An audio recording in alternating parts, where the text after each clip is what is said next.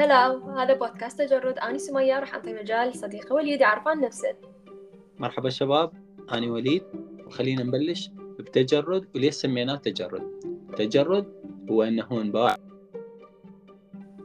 ونخلي المواضيع نرجعها لأصلها فقط. أوكي.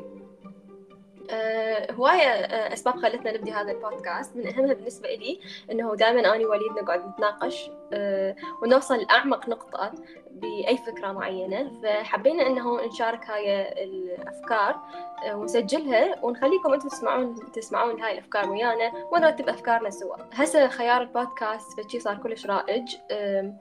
فحبينا إنه يعني نكون من ضمن هذا التيار هسه اللي يمشي وهسه المايك لك وليد. وأعتقد هم عدة أسباب من عندها إنه إحنا نحب الفلسفة ونغوص بالمواضيع كلش ف يعني هذا مكان ل مكان خاص يعني نذكر به أفكارنا. بالضبط.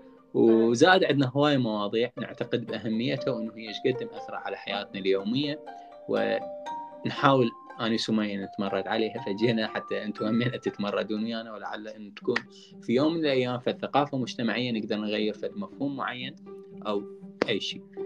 آه، أيضا يعني هو مكان هذا البودكاست نطلع به طاقتنا أو متنفس إنه فمو بالضروري يكون الموضوع كلش جدي أو ما أعرف لا ممكن يكون هيك موضوع نتناول إحنا وياكم كلش light هاي سبب.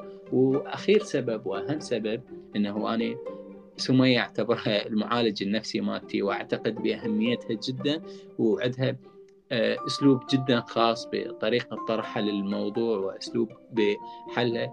فما حبيت أكون أناني وحبيت أشارك أشاركها. أوكي. إيه فراح تشوفون إيه. قابل الأيام شلون؟ راح نلزم المواضيع ونفلسها وتفلسوها ويانا. أيضا أنه بالأيام الجاية راح نسوي صفحة بالإنستغرام حتى نتفاعل بها سوية وياكم واللي مختص عنده موضوع معين يشوف نفسه جيد به ممكن إنه نطرح القضية وياه ويصعد ويانا. بالضبط حيصير عندنا صفحة بالإنستغرام نقدر نتفاعل بها هناك وممكن كل شيء نسوي website خاص بالبودكاست وهذا هو إحنا نتمنى إنه تستمتعون ويانا بالسوالف مالتنا. نشوفكم في الحلقات الجاية.